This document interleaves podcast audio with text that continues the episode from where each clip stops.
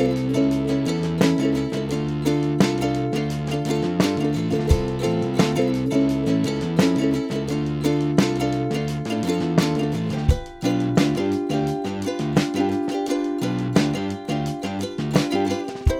and welcome to the Bible Inspectors Podcast, a secular and skeptical approach to finding biblical answers. I am Tyler Owen. And I am jo- joined by my co host, Rick Johnson. Good evening. And I'd also like to introduce our guest for this evening, Alan Diehl. Alan, uh, would you like to tell people a little bit about yourself and why you decided to join us this evening? Yeah, thank you, Tyler. Um, yeah, my name is Alan Diehl, and um, um, I, I actually was a uh, a pastor um, for five years, associate pastor um, in Nebraska. I was raised in a religious uh, fundamentalist home, and about ten years ago, at the age of 28, I kind of had a crisis of faith, and um, it really started to question a lot of the things that I had been taught. Again, from a fundamentalist Christian perspective, um, and it, it, sent me down a road where I explored a lot of different things, including the subject that we're going to talk about uh, this evening. Uh, and so um, today I'm involved with uh, a humanist group here locally in Cedar Rapids. Um, I'm also involved with the Interreligious Council of Linn County, uh, where it gives me a great opportunity to um, kind of uh, share what humanism is about, atheism, um, uh, with um, with the religious world. And so it's quite interesting and it's given me a great opportunity and platform. Um, along with that, I have uh, had the opportunity to host what's called the Ethical Perspectives on the News, uh, which is a local TV show here in Cedar Rapids uh, that allows me to discuss a, a lot of different issues uh, that impact. Um, you know, locally and uh, also nationally, and so it's been quite interesting. Uh, a lot of opportunities have come up that I probably never predicted when I first left the ministry 10 years ago. Hmm.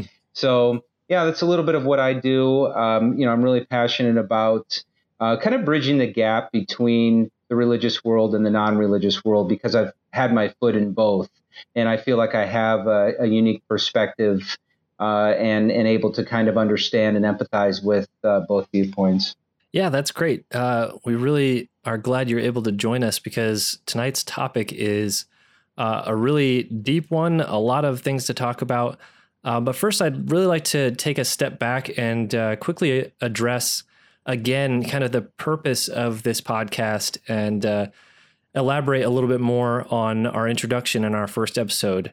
So, uh, I was asked by a few listeners what the true purpose of the podcast was. And really, it's not just about trying to refute uh, biblical viewpoints. It's about uh, embracing the opposing viewpoint and trying to figure out why people believe what they believe.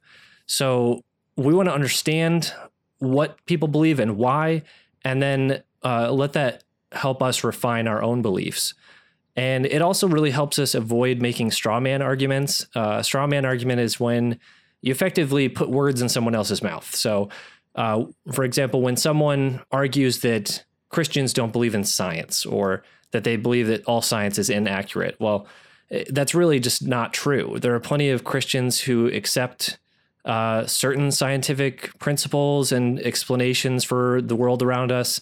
Indeed, many Christians accept almost all scientific explanations for the universe around us, um, but they just also happen to add a God on top of that, which, you know, that's uh, not necessarily uh, incompatible.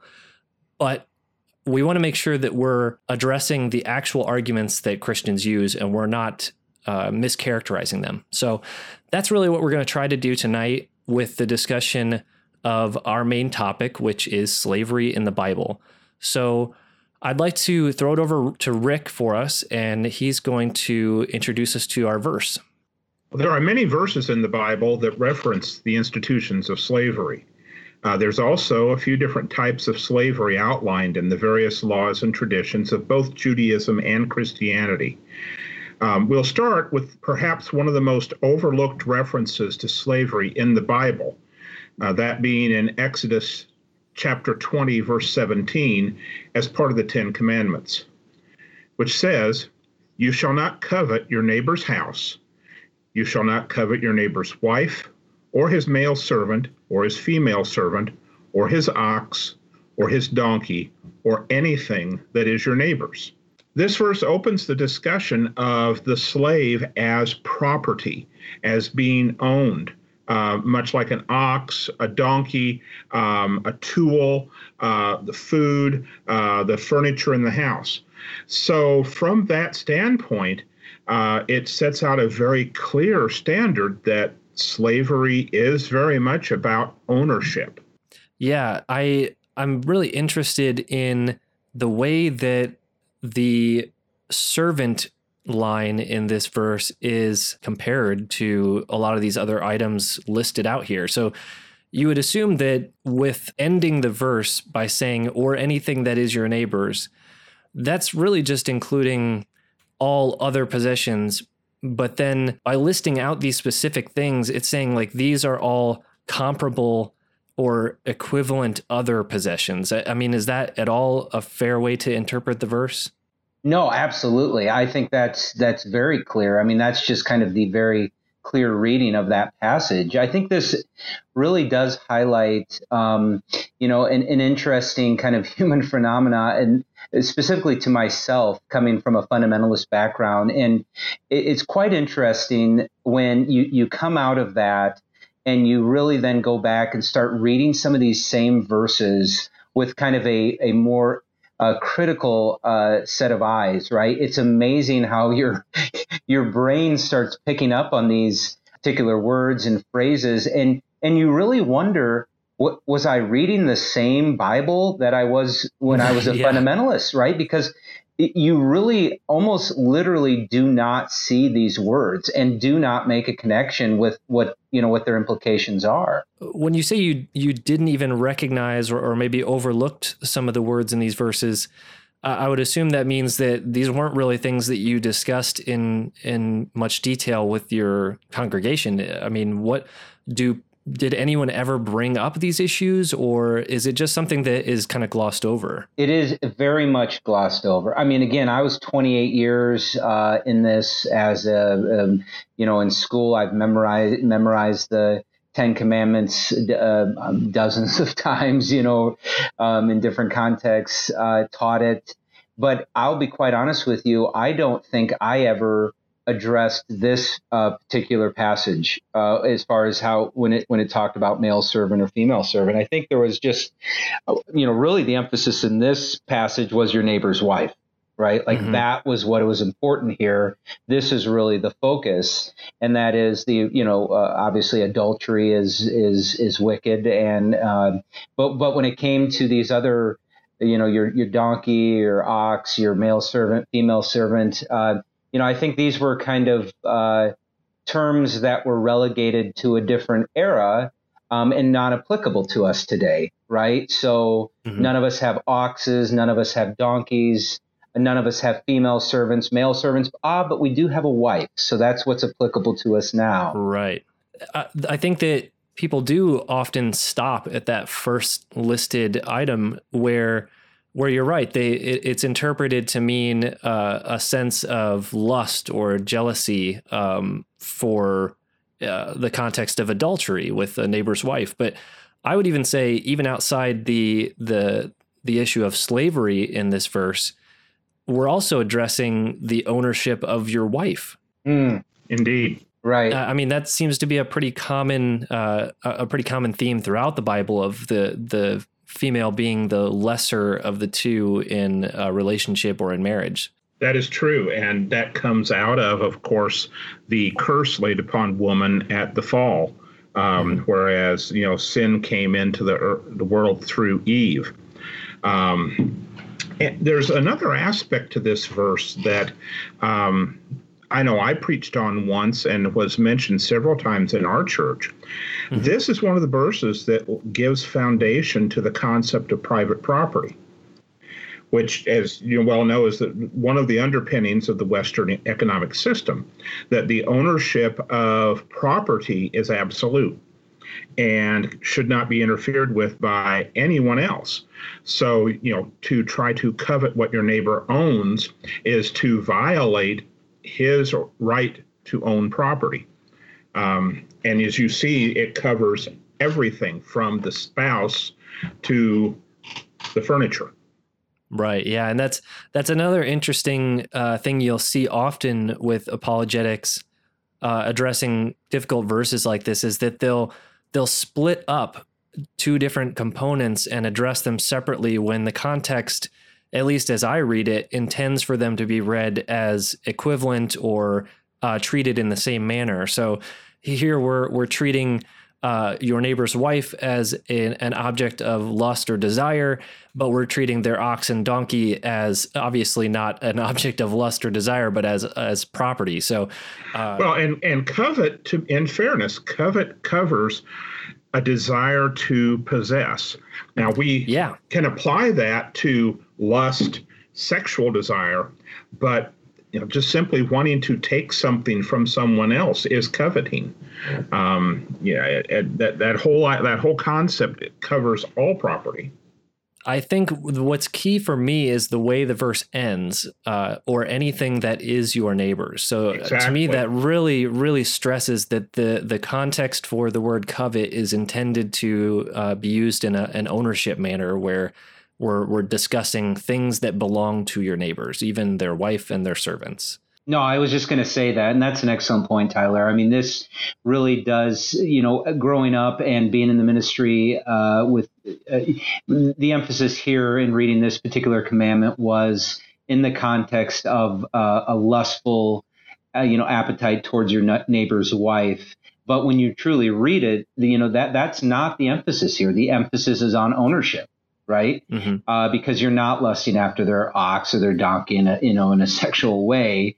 Uh, so yeah, it definitely makes sense that this is referring specifically to um, what your neighbor owns, which includes their wife and and slaves.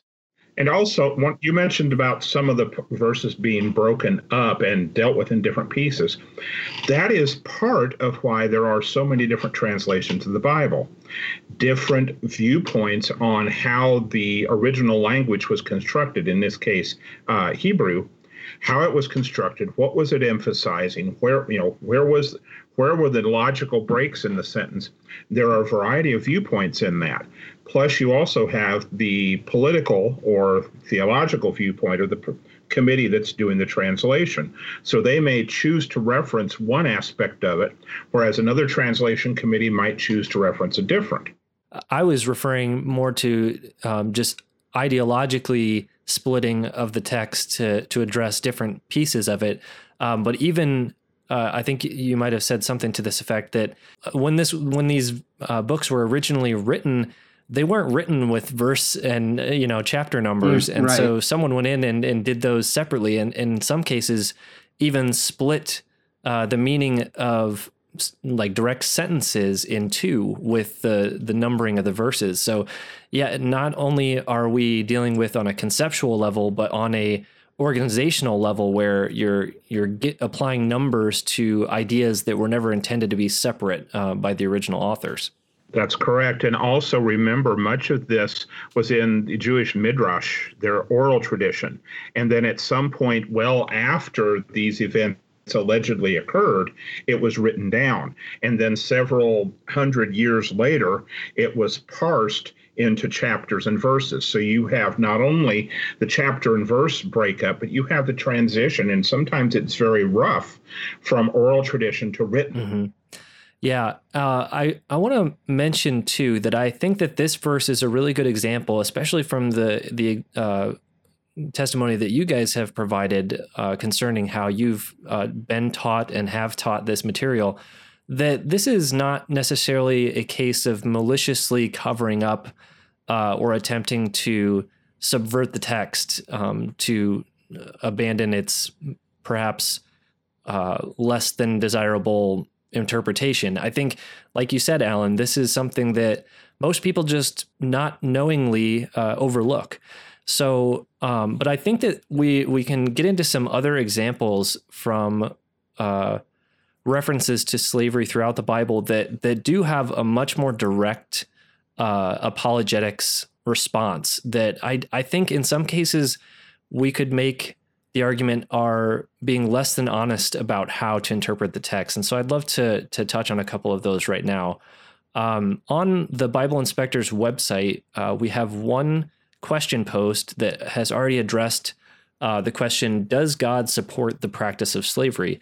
And granted, that's a maybe a, an inflammatory title, but I think that um, you can actually make a pretty strong case, at least based on the text uh, text of Exodus 21, 1 through 11. Um, these are verses that are covering the rules of how you are able to own slaves. Um, and it, this is actually a set of verses that um, I think a lot of Christians just aren't even aware exist, uh, at least in my experience. So, Rick, I don't know if you have those in front of you, if you'd like to run through them real quickly. Sure. Um, starting in Exodus chapter 21, uh, verses 1 through 11. Now, these are the rules that you will set before them. When you buy a Hebrew slave, he shall serve six years, and in the seventh he shall go out free, for nothing. If he comes in single, he shall go out single. If he comes in married, then his wife shall go out with him. If his master gives him a wife, and she bears him sons or daughters, the wife and her children shall be her master's, and he shall go out alone. But if the slave plainly says, I love my master, my wife, and my children, I will not go out free, then his master shall bring him to God, and he shall bring him to the door of the doorpost. And his master shall bore his ear through with an awl, and he shall be his slave forever. When a man sells his daughter as a slave, she shall not go out as the male slaves do. If she does not please her master, who has des- designated her for himself, then he shall let her be redeemed. He shall have no right to sell her to a foreign people, since he has broken faith with her. If he designates her for his son, he shall deal with her as with a daughter. If he takes another wife to himself, he shall not diminish her food, her clothing, or her marital rights. And if he does not do these three things for her, she shall go out for nothing, without payment of money. Yeah, so these verses, uh, when I first encountered them, were fairly eye-opening. Um, it was, it was really distressing to me as a young Christian to try to come to some sort of compromise in my mind of why why God would allow a verse like this, uh, a set of verses like this, to be a part of His divine plan, His His word to His people. Um, I don't know of any instance where I was ever taught of these uh, in in any kind of religious education setting. Um, is that again? Are these verses that uh, either of you dealt with during your teaching, or was it again just a case of not being a, a priority or something that was overlooked? Uh, Alan, what what were, was your experience? Uh, you know, it's very similar to what the you know the last passage we looked at. I mean, these were certainly part of our required reading. You know, we tried to read through the Bible the entire year, but certainly these were more of the uh, shall we say, boring passages of Scripture, and certainly ones that didn't apply to us today. Um, you know, they did apply at the time. Uh, this was um, you know, God recognizing. I mean, and this is about as far as it went uh, apologetically. Uh, you know, the tradition I was raised with was not super strong on apologetics, but the furthest we went was basically, you know, God recognized that the institution of slavery was, you know, present on earth. Uh, you know, this was a result of the fall of, of man in the garden. This is just another repercussion of that. Uh, and so God was uh, kind of coming in here and saying, okay, how can we deal with um, this institution in um, you know in a fair way. Let's set up some guidelines to make sure that this is you know done in an ethical way, right? So mm-hmm. that was, and you hear that a, a, lot even from modern apologists, right? That this was. God just uh, understanding that this was an institution that couldn't just be dismantled overnight because so many you know, it was such an intricate part of everybody's life and, and civilization, right? So he, God, was uh, b- being merciful and in his omniscience was, you know, in a sense, respecting the institution, respecting the decisions, these free will uh, decisions of his creation, but but guiding them, providing guidance to them. and you know that's that's how I you know kind of un- interpreted or understood, I should say, these these passages of scripture. Yeah, that sounds. I mean, it sounds very similar to the answers that I was uh, presented with when I was looking for responses to these verses. Rick, was uh, was your experience similar? Very similar. This was grouped right there with Levitical law. That these were set up as a framework to accommodate for a fallen man until such time as Jesus came and redeemed man and provided a path to salvation. Um, this is a framework that was put in there to give guidance and direction. It was not the end product. So therefore, yes, it's faulty, uh, but it was the it was given by God for a faulty person, a faulty people, for faulty mankind. Yeah, let me just quickly read a response provided by the website Got Questions, which is a, a really popular uh, apologetics website. Uh, they say that the Bible does not specifically condemn the practice of slavery. It gives instructions on how slaves should be treated, but does not outlaw slavery altogether. The slavery in the Bible, uh, described in the Bible, could more accurately be described as indentured servitude where uh, another crucial point is that the purpose of the Bible is to point the way to salvation and not necessarily reform society. So, what are your guys' thoughts on that, Alan?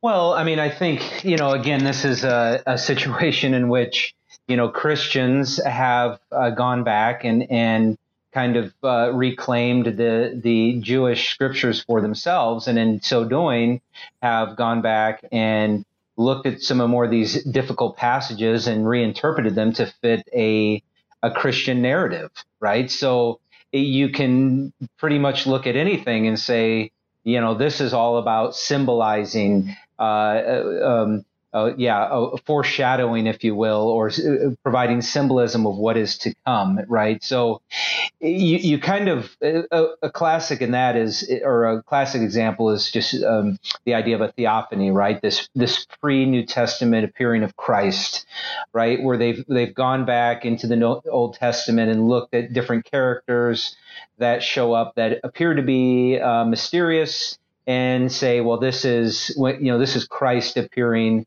in the Old Testament, right? That yeah. is a that is a great example of going back and and essentially uh, reinterpreting, uh, provide you know, superimposing a Christian narrative on what was exclusively a Jewish text.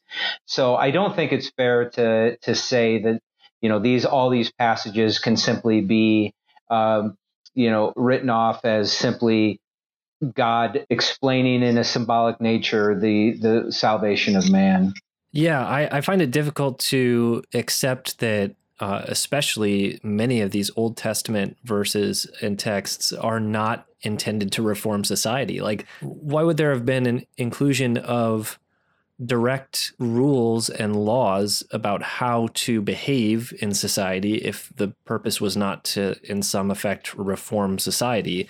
Uh, you even mentioned how uh, many Christians will claim that these were an attempt to uh, improve this situation that existed at the time, that these rules were actually more lenient than what existed before, uh, and to, to codify these uh, practices in a way that is a little more uh, empathetic to the slave. But isn't that effectively a reform of their society? I, I guess I just don't. I don't see how we could argue that um, if God were the author of these texts, including those of the Old Testament, that we shouldn't take them at their face value and, and say that this is what he intended for his people. Um, since there's no, as admitted by the this got questions post, that the practice of slavery is not specifically condemned anywhere. So where, I guess, where are where does the condemnation of slavery come from from a Christian perspective? Uh, when the only references are attempts to set slavery in a codified system. Well, one of the things that a number of evangelical apologists have set forth, and quite honestly, it goes back into the dispensationalist uh, interpretation of the Bible. Um, the purpose of from a Christian standpoint now, the purpose of this period uh, of narrative is to illustrate to mankind that mankind cannot live properly on their own rules, that they cannot save themselves, so to speak. So rather than saying God is not condemning slavery, what they would say is God is illustrating that without the salvation that he is going to offer, this is the best mankind can hope for. Um, at that point, you come to the moment where that salvation is offered through the death, burial, and resurrection of Christ. And then in the New Testament, you sense a different flavor to it. And yet, even in the New Testament, there's no direct condemnation of uh, slavery in the New Testament. So, in my mind, that kind of undermines the argument that, oh, well, the, the whole purpose of slavery in the Old Testament is to teach man that he can't live properly without salvation from God. I don't necessarily accept that. Yeah. And I feel like there are certainly plenty of opportunities throughout the Bible uh, for there to be a direct condemnation of slavery, especially when we just a minute ago were discussing the Ten Commandments and how even within a list of things that are directly condemned, we don't get a condemnation of slavery. In fact, it seems to uh, support it in the text that is often glossed over. So uh, I don't, I, I, really have a lot of difficulty swallowing the idea that this is um, a, a, half measure for the people of the time uh, when we have a God who most modern Christians would say is absolutely against the concept of slavery in modern day. So I don't see how uh, we wouldn't be able to expect a God who does not agree with it in modern times would somehow support it then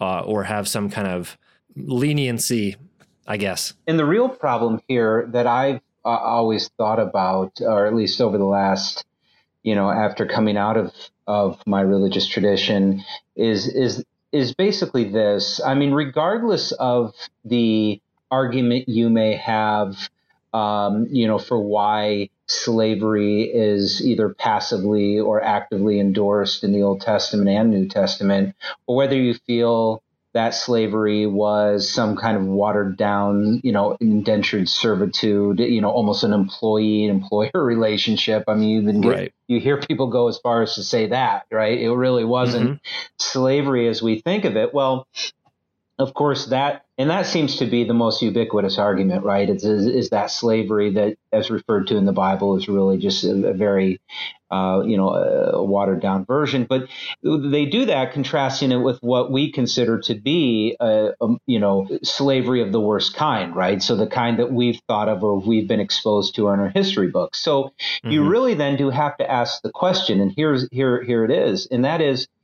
if God is omniscient and, and omnipotent and all powerful and as portrayed in the in the in the New Testament Old Testament scriptures why would he uh, put these passages in there knowing that there would be more aggressive and vile forms of slavery that would emerge on the earth and that these passages would be used to justify that I mean, to me, that is the, yeah. That is the straw that breaks the camel's back. That if this was done by an all loving God that was also aware of the implications of including these verses in here or not including verses that condemn it, you know, I, I just don't see how you can reconcile it. And all and that plays out in our in the 20 or 30 years before the beginning of the Civil War, when you see people like um, Reverend Dr. Richard Furman making a very articulate and very lengthy argument in support of slavery that essentially is pinned on the fact that it's not condemned in either the Old or New Testament. The lack of condemnation is viewed as an authorization to go ahead with it. And the ramifications of that is immense. I think even in the case of the types of cruel, uh, more modern forms of slavery that uh, most people think of. Uh, I even think that there are plenty of cases throughout the Bible where you could point to and say that this is a, a direct uh, reference to that form of slavery. There, as you mentioned, Alan, that there are there are plenty of instances where it's describing a, a transactional form of slavery between uh, someone who is in extreme debt and someone who is willing to alleviate that debt in exchange for labor. But there's a difference between Hebrew slaves and non Hebrew slaves. Um, and many of these laws are applicable primarily to Hebrew slaves with the indentured servitude, essentially. Whereas non Hebrew slaves, it was almost directly the types of more cruel um, ownership that we see, uh, for example, in the early United States. And on the Bible Inspector page that I read from earlier, uh, there's a mention of Exodus chapter 21, verses 20 through 21. When a man strikes his slave, male or female, with a rod, and the slave dies under his hand, he shall be avenged. But if the slave survives a day or two, he is not to be avenged, for the slave is his money. Yeah. I mean, that that is a very foundational statement of the status of slaves in that era. And I see no differentiation in that particular passage between Hebrew and non Hebrew slaves. I, I think that there it can be difficult sometimes to parse out the the differences in especially in quoted law throughout the Bible. It's one of the really complex things that a lot of apologists like to focus in on actually because they'll um, they'll point to things that are law, things that are just rules, things that are just suggestions, things that are just uh, interpretive uh, recommendations, and they'll they'll give their various arguments for why each thing fits into such and such category. But um, just with a direct reading of the text, it has enabled exactly the type of interpretation that you're discussing, Rick, where modern Christians, at least relatively modern at the time of the Civil War and just before, were using these verses as support for uh, extreme, uh, cruel slavery. And so, uh, like you said before about how how could a God allow uh, text like that to be in His message to His people, knowing that something like that would be done? Um, it's it's certainly perplexing. I don't know if it's necessarily disqualifying for the types of interpretations uh, that would say that these treatment of human beings is is not biblical, but um, it's just it seems illogical. If I if I can read a, just a brief passage from uh, Richard Furman's exposition uh, that was sent to the governor of South Carolina in 1822. This was after a slave insurrection. The Carolina Baptist Convention asked Dr. Furman to put together a justification for this, the uh, institution of slavery and uh, outlining its moral and biblical justification. And the one paragraph uh, strikes right to the heart of this.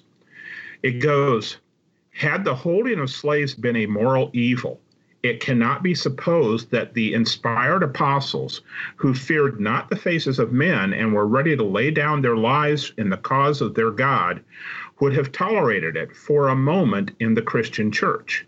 If they had done so on a principle of accommodation in cases where the masters remained heathen, to avoid offenses and civil commotion, yet surely where both master and servant were Christian, as is the case before us, they would have enforced the law of Christ and required that the master should liberate his slave in the first instance.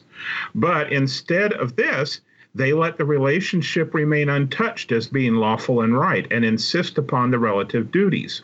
In proving this subject justifiable by Christian authority, its morality is also proved, for the divine law never sanctions immoral actions. Yeah. So the, the, the, the lack of any clear and distinct condemnation of slavery was given as justification for the institution of slavery as we knew it in the early 1800s in the South and the continued uh, uh, use of it in spite of these uprisings that they were writing against. Yeah, yeah, and kind of and kind of building off of that, uh, Rick. There's a uh, example here that I'm reading off of the IronChariots.org, which is a great resource um, that people can check out that goes into a lot of these more difficult uh, questions that we're, we're discussing here. And there is an, uh, a quote in here from the Reverend Thomas Stringfellow. He's a Baptist minister from Culpeper County in Virginia um, from the year 1856. So, you know, five years before the American Civil War. Quote, Job himself was a great slaveholder. And like Abraham, Isaac, and Jacob, won no small portion of his claims to character with God and men from the manner in which he discharged his duty to his slaves. It is certain that God in, interposed to give Joseph the power in Egypt, which he used to create a state or condition among the Egyptians, which substantially agrees with patriarchal and modern slavery. So there's a just unquote. There's a justification for, for modern slavery. And quote, if therefore doing to others as we as we would they should do to us means precisely what loving our neighbor as ourself means, then Jesus has added no new moral principle of, above those in the law of Moses. To prohibit slavery, for in his law is found this principle, and slavery also. So, I mean, there you have it. I mean, right there. And I'm sure there's countless examples of, and it, you didn't have to look very far, right, in the Bible uh, to, to find justification. Yeah, I, I find it actually highly ironic that we are presented with a, a characterization of a God who is willing to enact miracles to free his own people from slavery uh, and and enforce this concept that his people should not be subjected to this injustice and yet we have in the same books of the bible we are presented with how his people that he has saved from slavery should then uh, surround uh, rules for owning their own slaves, uh, both from within their own people and outside their own people. And so uh, the idea that this God would only want to uh, lay the seeds for slavery to be abolished far in the future versus a God who would be willing to enact miracles to uh, enforce the concept that slavery is immoral. I find it such a uh, such a disingenuous uh, argument to make that that God just simply would not be willing to uh, enforce through His power uh, a a biblical view that slavery is immoral. Right, and, and it's really a testament to man making God in their own image, mm-hmm. right? I mean, that's really what it boils down to.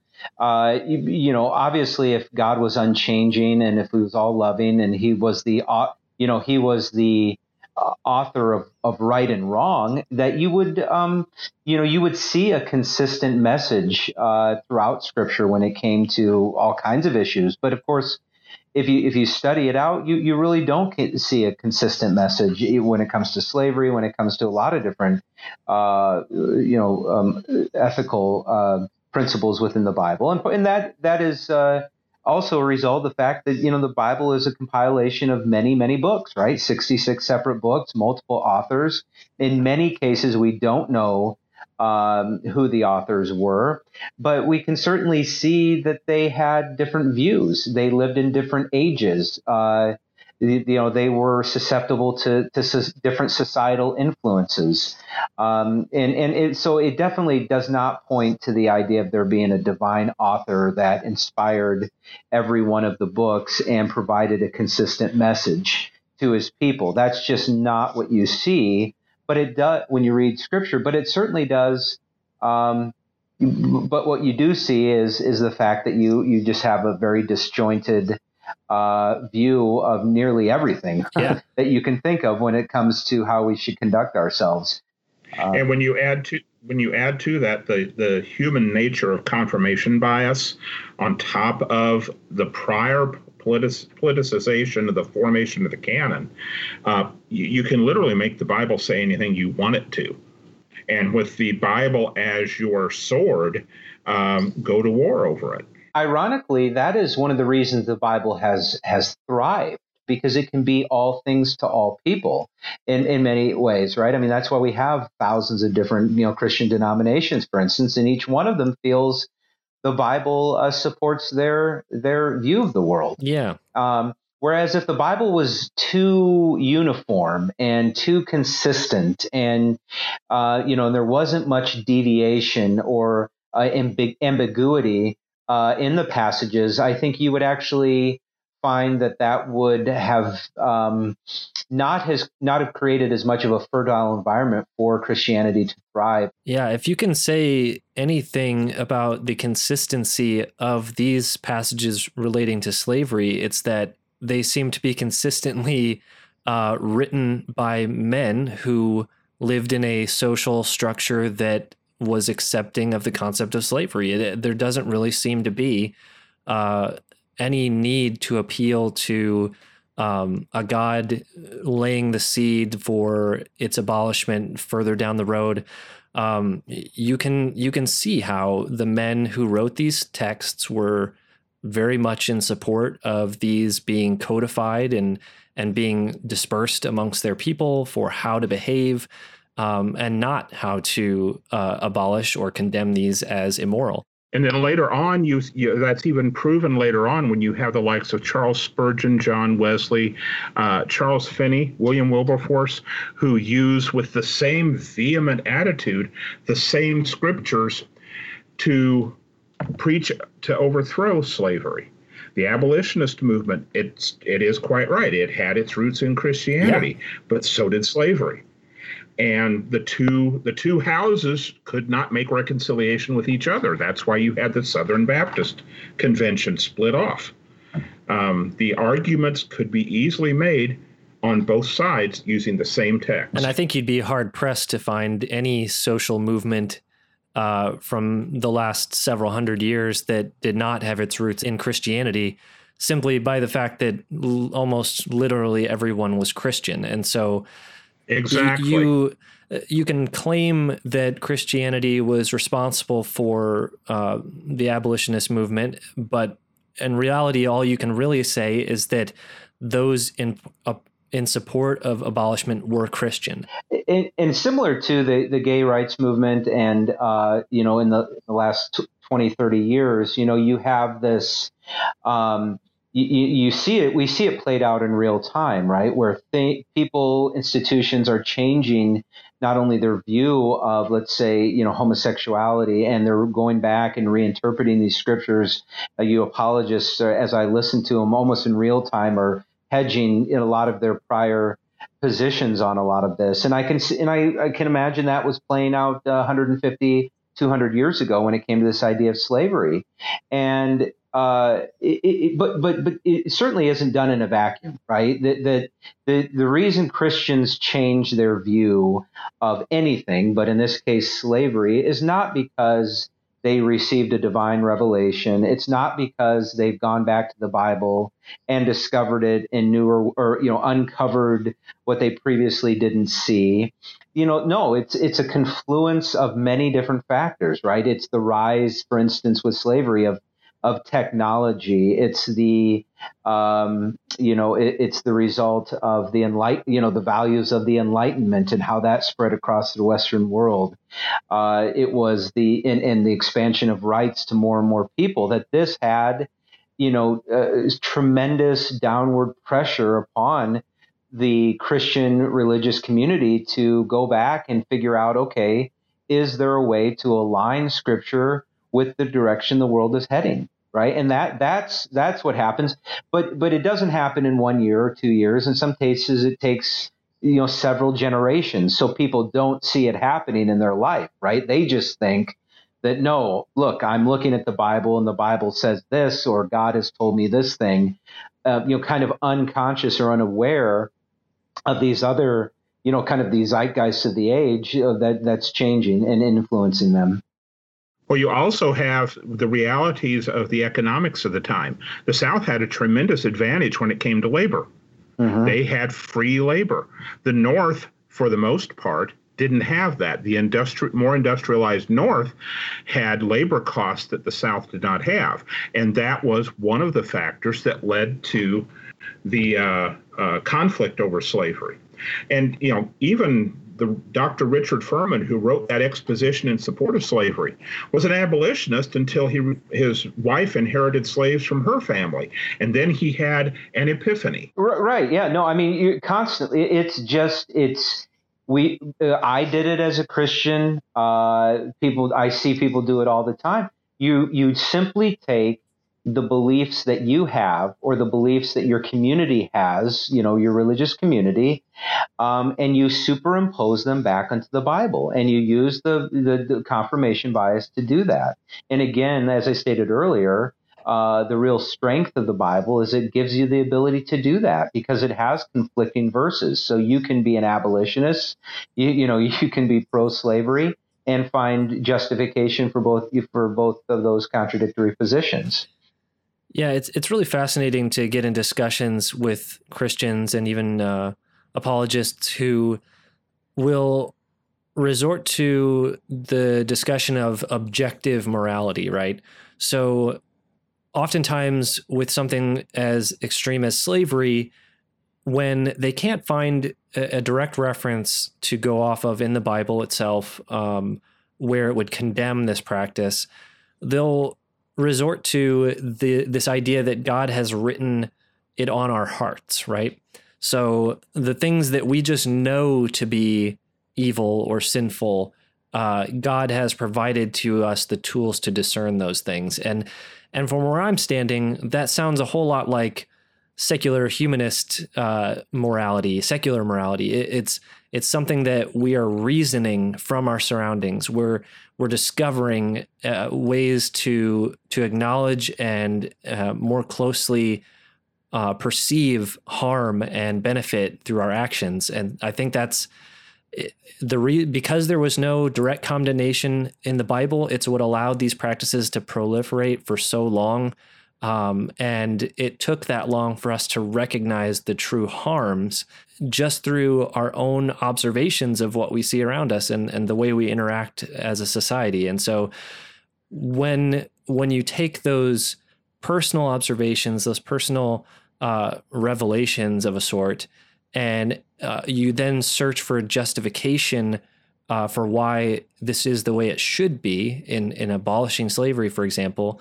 That's when you go to the Bible and try to find uh, anything you can that would support the idea that this is how God intended it all along. Um, so uh, it's it's certainly something that I've struggled with uh, after uh, losing my faith. Is where where do we get right and wrong? Um, but I think, funnily enough, I think a lot of Christians have it right. It's it's a part of who we are as humans to recognize the evils or wrongs that we uh, can enact on each other, and so I, don't think you need to appeal to an objective moral uh, center or uh, divine author of morality in order to come to those conclusions. Right. And I, interestingly enough, um, as I mentioned in my opening statement, I help host what's called the Ethical Perspectives in the News. And we actually had um, an episode called Can You Be Good Without God? And I know we're getting a little off of the subject of slavery, but I think it's very applicable, right? Because it does get back to this idea of what is right and wrong and how do we determine right. it. So one of the questions was, you know, how do we determine what is right and wrong? Mm-hmm. Uh, it, it, sounds like a very simple question, but it's actually a very difficult one for most people to answer.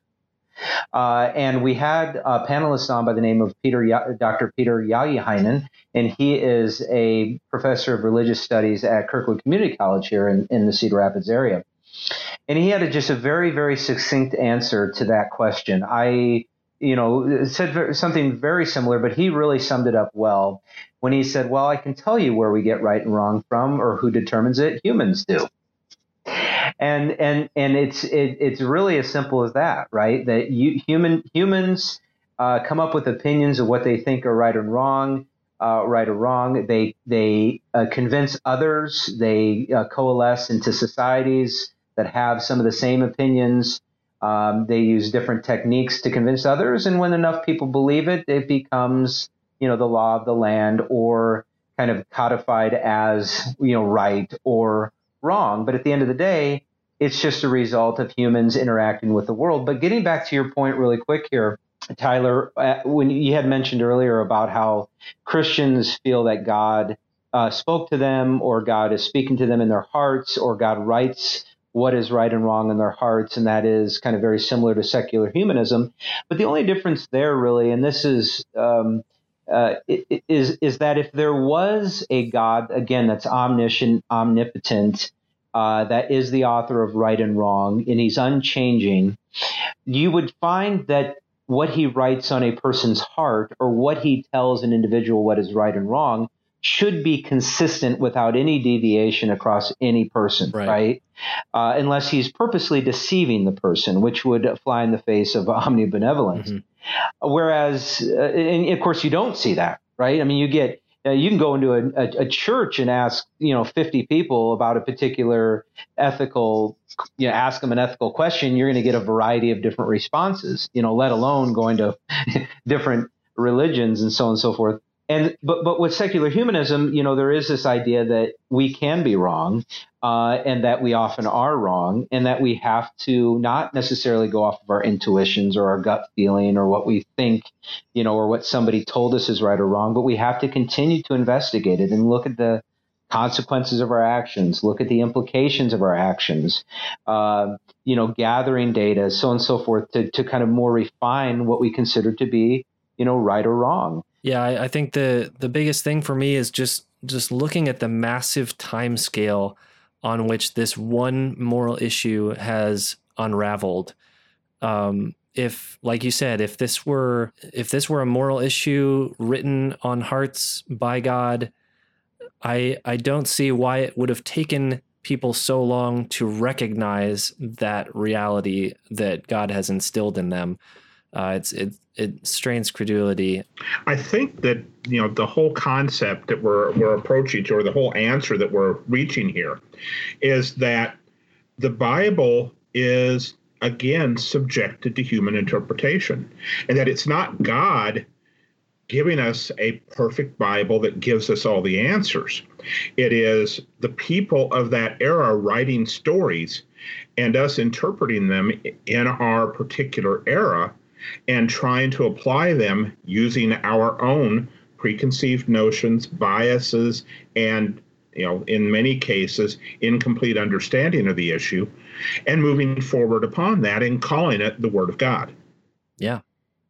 Right, and and uh, one other thing that you know you do hear from Christian apologists when it comes to how to kind of interpret these more difficult passages around the idea of slavery, which is you know, kind of the first go to for a lot of people that are maybe critical of the Bible is, well, it endorses slavery.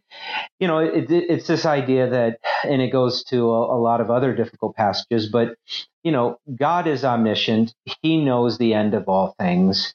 And if he endorsed slavery or if he didn't condemn it, that there's a good reason for him to do that. Why? Because he is a perfectly good God. Therefore, everything that he says and does ultimately is for the good. So it's irrelevant whether or not we as human beings can figure out, you know, why God didn't condemn it and why he has passages like, you know, Exodus 21 7 that says, if a man sells his daughter as a servant, you know, let that sink in. Um, you know, if, if we can't in our small finite brains figure that out, well, oh well, you know, it's beyond our capacity because maybe of our fallen nature or because of our limited capabilities. But what, but we can, and this is again a Christian apologist speaking, we can rely upon the fact that we serve a God that is all loving, that is all powerful, and therefore there is a ultimate good reason for all of this. You know, and so that that's kind of the that that final argument they'll fall back on that if you know all else fails because it's a pretty it's a fairly difficult argument to completely refute and it certainly is um, convincing for a lot of people and, and and and it provides them kind of shelter um, you know when they're exposed to these these difficult passages. The bible was supposed to have answers but we still have some questions and so until next time Rick, is there anything you'd like to plug?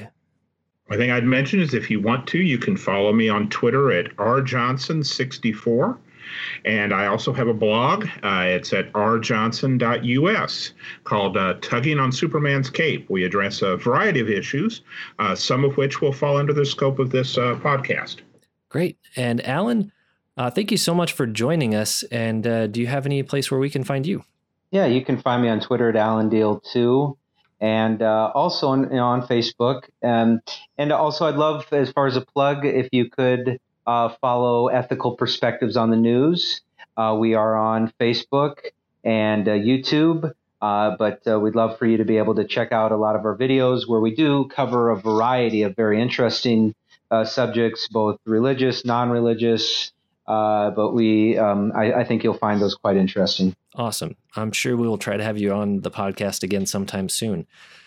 And you can find me on Twitter at Tyler Owen. For more Bible questions, debates, and articles, make sure to visit our website, BibleInspectors.com. There you will also find links to our Facebook and Twitter accounts to get the latest updates. You can submit your own comments or questions to BibleInspectors at gmail.com.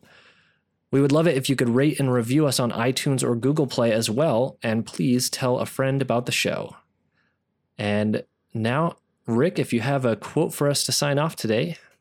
That I do. Uh, we will go to the Greek philosopher Epicurus. Uh, he lived roughly 300 years before the Common Era.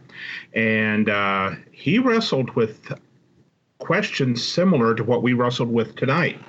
And I think Alan's uh, commentary prompted this quote to my mind, so I'll share it with people. Is God willing to prevent evil but not able? Then he is not omnipotent. Is he able but not willing? then he is malevolent. Is he both able and willing? Then whence cometh evil? Is he neither, neither able nor willing? Then why do we call him God?